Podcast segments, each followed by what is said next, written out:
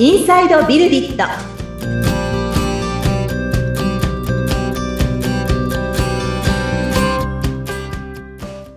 こんにちは。株式会社ビルディットの富田です。アシスタントの菅千奈美です。富田さんよろしくお願いいたします。はい。よろしくお願いします。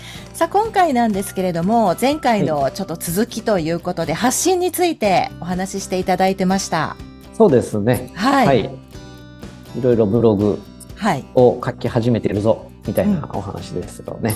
はい、はいそうなんですよね。9月ぐらいから、うん。またブログを本格的に 始めたということで。本格的にって言っても、まあまあ、週に1本あるかないかぐらいなんですけど、うん。あの、やはり会社のブログサイトですね。ビルディットのブログサイトで発信を始めているので、うん。まあ私のその、まあ個人といいますか、経営者個人としての発信でもあると同時に、やはり会社としての発信でもあるとはい。いうところは意識しているがゆえに、うん。なんか、単純に日常というか、はい。うん。最近、こうね、あの、朝食をこのようにしているだとか、私個人のね、完全に日常の話書いてもしょうがないわけで、まあまあそういうのを求めてる人もいるかもしれないですけど、はい。はい。会社としての発信として、まあうん意義のあるものですね。うんうん、そこ、は、あの、大事にするようにはしていて、うん。はい。そこの、やっぱ内容っていうんですかね、話題というんですか。はい。うん、そこのこの精査は、あの、結構時間はかかってしまってますね。はい。うん。うんまあ、そのために時間をね、あの、はい取っているというような話も前回にありましたけれども、そうですね。うん。はい。あの、書く時間というんですかね。はい。えーブログを書く時間と、この中身を考える時間ってやっぱり別でもあるかなって思うんですよね。はい。で、あの、今ですね、私はその発信するときの、うんまあネタというんですかね。うん。これはあの、社内からちょっと募ったりすることもあるんですね。おう。うん。で、まあまあちょっとどういうの書くといいかなということで、え社内のチャットとかに投稿すると、はいメンバーからですね、うん、こういうのがいいんじゃないでしょうかと、うん。まあ提案をいただいて、うんあ、じゃあなんかちょっとその話題で書いてみようかなっていうことで書いてみるっていうことをやったり、はい。あるいはちょっと私の中で、まあ降ってきたというか、うん。うん。うん。あ、よし、これ書こうっていきなり思って書くもはい。のだったりっていうのが、ちょっと入り混じったりするっていう感じですね。うはいーん。そっか。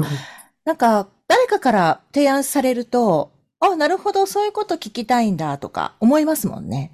そうですね。うんあの、まあ、正直ですね、まあこれは本当実際あったことなんですけど、はい。あの、メンバーからこれ聞きたいって言われたような話題について、まあ、これもなんか、この前回話したような話ではあるかもしれないですけど、私にとってこれそんな欲しいかなっていうかですね、自分の中ではどうなのかなって思ったりすることもあるんですけど、はい。まあ、それについて一回書いてみて発信してみると、うん。意外と反響があるというか、あ。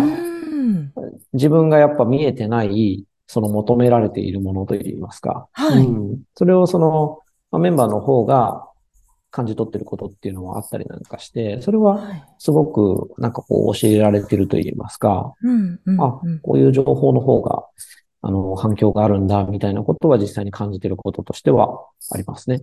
はうい。ん。やっぱりこう自分で考えてることってつい当たり前だったり、もう日常的なことだから、はい、なんかはい。当然って思う部分があるじゃないですか。はい、はいで。も人から言われると、あ、そうなんだ、みたいなね。そうですねう。んうんうんうんうん。で、まあ、あの、一概にそうなのかどうかはあれとしてですね、やっぱ会社経営している人っていうのは、はい。あの、ちょっとやっぱり人よりも違ったことを考えがちというか、まあそうですよね。ね言葉を選びながら言ってますけれども。ですので、やっぱそこに、あの、自覚的になる必要はあるのかなというかですね。うん。自分が思うままに発信したいままに、それ発信してても、うん。読み手には何言ってるかわからないじゃないんですけど、うん。そういうところは出てしまいがちかなと思うので、うんう。ん。なので、そういった周りの方からのアイディアですね。すごく参考にするようにはしてきてますね。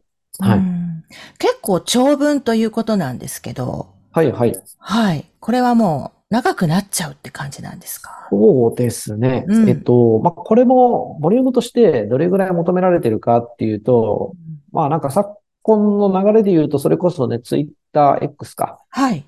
とかだと、まあ今最近あの有料だと文字数がちょっと広がってるんですけど、140文字みたいなうん半分。あのーまあ言ってみればそのテキストの情報を、えー流れてくるものを消費するみたいな。はい。読んで取り込んで消費するみたいな活動があるのだとすると、長文はやっぱり飲み込みにくいですよね。うん、うん。読むのに時間かかるし、はい。うん、長いわからんみたいな。うん。うん。で、そこをなんかこう発信側がどう捉えるかみたいなところはあると思うんですよね。はい。うん。ある程度の、その、まあ思想というか価値観というか、はい、思いを伝えていきたいと思うのであれば、あの、たとえ読み手を選ぶことになったとしても、はい。うん、多少長い方が、うん、うん。あの、ちゃんと伝わる、はい。うん、部分であると思うんですよね。それを、まあ、端的にするがゆえに、すごい機能的、すごく機能的というかですね、うん、端的に伝わるんだけれども、何かこう、左脳的な伝わり方というか、はい。うん、もともと言語なので左脳から入ると思うんですけど、うん、うん。うんなんと言うんですかね、この、感情を揺さぶられる文章ってあったりすると思うんで、これもこれはい小説とかの話なんですけど、うん、うん。はい。なんかそういった形の情報の方が記憶に留まりやすかったり、うん。あの、読み手にしっかり伝わって、その方の何かこうアイデアだったり行動に影響があったり、うん。うん。で、えっと、私たちの発信っていうのは別にその読んでもらうことで大きな思考の変容とか行動の変容を引き起こしてやろうみたいなうん魂胆で必ずしも発信してるわけではなくて、どちらかというと、まあ前回もお話しした通り、知っていただきたいと。うん、うん。うんただ、全く影響を及ぼしたくないかっていうとそうでもないんですよね。うん、はいそこなんか大事なことだと思って伝えてるので、うん。やっぱ僕らが大事にしてると。私たちが大事にしてるっていうことが伝わった結果、うん、確かにそれは大事だなって思ってもらえる人が少しでも増えていくことが、うん。うん、私たちがこの情報ベースで提供できる社会の価値でもあると思っていて、うん。うん。で、それはまあいろんな捉え方があってもいいと思うんですけど、うん。あのーまあ、そういった私たちのその立ち位置をしっかりこう作っていくっていうのは、まあこれは私自身もそうですし、はい。会社、会社もまあ何人かね、その社員が関わる、メンバーが関わっている組織でもありますしうん、そしてこの私たちの会社と、まあ、取引だったり、えー関係があるような方々にとってもですね、あ、こういうものなんだねって知ってもらえることって、これ大事だと思うので、うん。うん。まあ、なんかこう、長い自己紹介といいますか、うん。うん。はい。うん。そういった文脈としても捉えられるところあると思いますし、まあそこもひっくるめてやっぱ継続、えー発信が大事なんじゃないかなって思うところですね。そうですね。うん確かに。なんか今、たくさんの情報があって、どんどん流れていってしまうから、うん。確かに富田さんのおっしゃる通り、記憶に残りにくいことが多くて、あ、はいどっかで見たような気はするけど、みたいはない感じだったりとか、はい。でもしっかりとした文章で読むと、うん。残りますね。かなり。そうですよね。うん。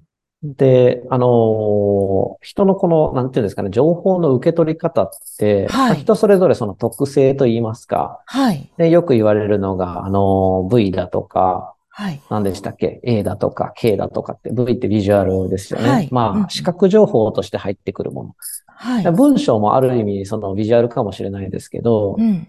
あの、どちらかというと、イメージとか、はい。あとは画像、写真とか、みたいなものも含めて目から入ってくるっていうようなものがあったり、はい。あるいは、あの、A ってオーディオですよね。うん。うん。あ、の、音声。まあ、こういったポッドキャストからの方が、はい。情報を受け取りやすいとうんいうタイプの方もいらっしゃると。文章を読むの苦手だけど、聞いてるのは楽とか、はい。うん。うん。まあ、そういう方もいらっしゃれば、あとは、まあ、K ってその身体感覚って言われますよね。はい。うん。何かこう、自分で体験してみることで、うん。あの、文字でも、その、オーディオ、音声でもないようなところから、はい。感覚を受け取るみたいな。うん。うん。そういうところが、まあ、得意と言いますか、長けてる方もいらっしゃるので、ええ。私たちもいろいろなその種類の情報を発信していくのであれば、その、なんていうんですかね、こう、チャンネルと言いますか。うん。うん。それこそ、ポッドキャストとはまた別の形で、はい。文字の方が受け取りやすいと。うん。うん。まうん。あ、正直私、受け取る側で言うと文字の方が受け取りやすいんですよね。あ、富田さんですか？そうですね。はい。あのおーよく、まあ自分でポッドキャストこうやってやってて言うのもなんですけど、うん。まあポッドキャストだったり、あるいは最近結構多いの動画ですね。はい。うん。結構ね、あのー取扱説明書じゃないんですけど、うん何かこうマニュアルをですね、はい。動画で紹介してるようなものってあったりするんですけど、ええ。私ね、結構動画で紹介されてるマニュアルは見ないですね。あ、それよりも文字で。うんおー。なんでしょうかね。これは、あの、まあ、動画って、もちろんなんか倍速の機能とかあったりするんですけど、はい。あの、相手の方のその説明するスピードに合わせて受け取らないといけないって当たり前のことなんですけど、はい。はい。それがはい。合合わなかったりなんかすると、うん。まあ、うんもともとその説明書を読みながら、はい。こう、すごく丁寧に一歩一歩前に進むタイプではあんまりなくて、なんかこう、新しい機械だったり、はい。何かを手に入れた時って、まあなんか多分これを押したらこうなるんだろうって思いながら動かしたりする ことってあるんだけど、これも多分いろんなタイプの人いると思うんですけど、うん。あの、自分にとって必要な情報だけをピックアップして、はい。その情報を活用するっていうことは往々にしてあると思うんですが、はい。あの、動画からだと、その必要な情報がどこにあるかわからないから全部見ないといけないんですよね。うん確かに、ちょっとまどろっこしいなって思う時はありますよねそう。ですよね。うんそうですよね。うんなので、ちょっとそこを合わせに行くよりは、なんかこう、求めてる情報があるんであれば、テキストの方がいいし、うん。うん。まあ言っても音声情報もそうですし、テキスト情報もそうなんですけど、一言一句漏らさず読んでるわけじゃないんですよね。はい。なんとなく雰囲気でうん文字もこうパーッと読んだりなんかして、はい。文章の中から情報を取ってたりするんですけど、うん。まあそれも含めて、私結構文字から情報を得ることの方が多いって感じですね。はい。ん。ね、その辺はね、本当人それぞれだと思います。うん。うん。菅さんはどういう私は結構はい。音声がうん。やっぱり、この人があの時こう言った、あの、その時のあの声の雰囲気とか、はい、はい。声の調子とか、はい、はい。それでインプットしてることもすごくあって、うん、うん。かといって、すごい流れちゃうこともあるんですよ。逆に文字の方が入ることもあって、はい、なんはい。かどっちもなんですよね。はい、はい。うん。なので、読むのも好きだし、うん。音声も好きで、でもええ確かに音声は、あの結構倍速で聞いたりしまああ、そうですよね。す。はい。う。ん。うん。なんか、音声は音声で、やっぱ情報量として、それこそその先ほどおっしゃったような、この、ね、声色とか、はい。あのー話すスピードだとかも含めた情報になってるんですよね。うん。ううん。ん。うん。うん。で、まあ、対してその文字ですよね。はいあ。の、このポッドキャストでお話ししたことがあったかどうかわかんないですけど、私あの、未だに結構紙の本は好きなんですよね。はいで。すけども、だいぶ今紙の本って減ってきてるみたいで、ええ。ね、うん、電子書籍が、そうですよあねの、。ね、ある程度の割合まで来たっていうニュースを最近見たような気がしますけど、うん。私あの、紙の本から情報を得るときも、なんかその、それこそ表紙、想定っていうんですかね。うんあの、表紙の材質、厚みだったり、はい。紙の感じだったりみたいなところも、まあ、別に何かそれがその内容を習得する上で役に立ってるかどうかを置いといて、うん。あの、記憶ですね。印象とか記憶の中では、あ、なんかあの、青い表紙のペラペラの本でしょとか、わかる。あの、あの本のなんか真ん中ら辺に左上にあるやつでしょみたいなそうそうそうのがあるんですけど、ありますね。そういう感覚での記憶っていうのは、あの、電子書籍ではなかなか味わえないんですよね。味わえないと思いまうす。ん。うん。まあ、なので、私はなんかそういう感覚も好きで、はい。割と未だに紙の本を買ってしまうんですが、はい。はい。世の中が変わってきてるなという感じはしますね。私も紙の本の方が好きです。あ、そうですか。はい。こでも電子書籍が流行ってるのもすごいよく耳にしますそうですね。世代でしょうかね。うんなんか、あの、本当に必要な情報があれば、そはいの情報を取りに行くみたいな。なね。はいあ、ちょっと私の中で、例えばなんかこういう、最近だと私、あの、とある法改正、法律の改正があって、はいその、まあ仕事上としてもこの把握しておいた方が良いなというようなはいとこ。ろに関連する法改正について説明しているような電子書籍ですね。はい。あの、紙のものも出てるんですけど、うんまあなんかこれはもう情報として、ちょっとはい早いうちに入れておこうって思ったので、電子書籍で買って、はい。まあなんならそのスマホで読んでしまうと。うん、うん、ううんん。みたいなこともやったりしたので、まあ本当ケースバイケースではあるんですよね。うん。そうですね。だから自分が何を求めているかとか、そういうことにもよっても選んでいいのかもしれないですよね。そうですよね。うんはい。。うんうんはい。ということで、はい。ちょっとあの、だんだんまとまらない感じになっちゃいましたけど。そうですね。話が広がっちゃいましたけれども。そうですね。はい。まあ、発信のスタイルっていうところで言うと、はい。その、まあ、最近、その、まあ、テキストというか文章でね、うん。うん書いているところっていうのは、この受け手側にとって受け取りやすい形であるかどうかっていうのも、ね、はい同時に考えるところかなと思ってはいるので、うん。はいうんうんまだこのね、発信の話ちょっとしてもいいかなと思ってますけどねわ。かりました。はいはい。はいじゃあまた次回に続くということで。そうですね。はい。はい。番組を聞いてご感想やご質問などがありましたら、番組説明欄に飛田さんの会社の URL を記載しておりますので、そちらからお問い合わせをお願いいたします。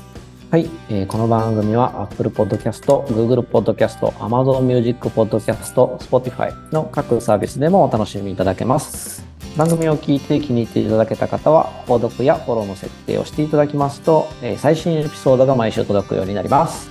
富田さん、ありがとうございました。はい、ありがとうございました。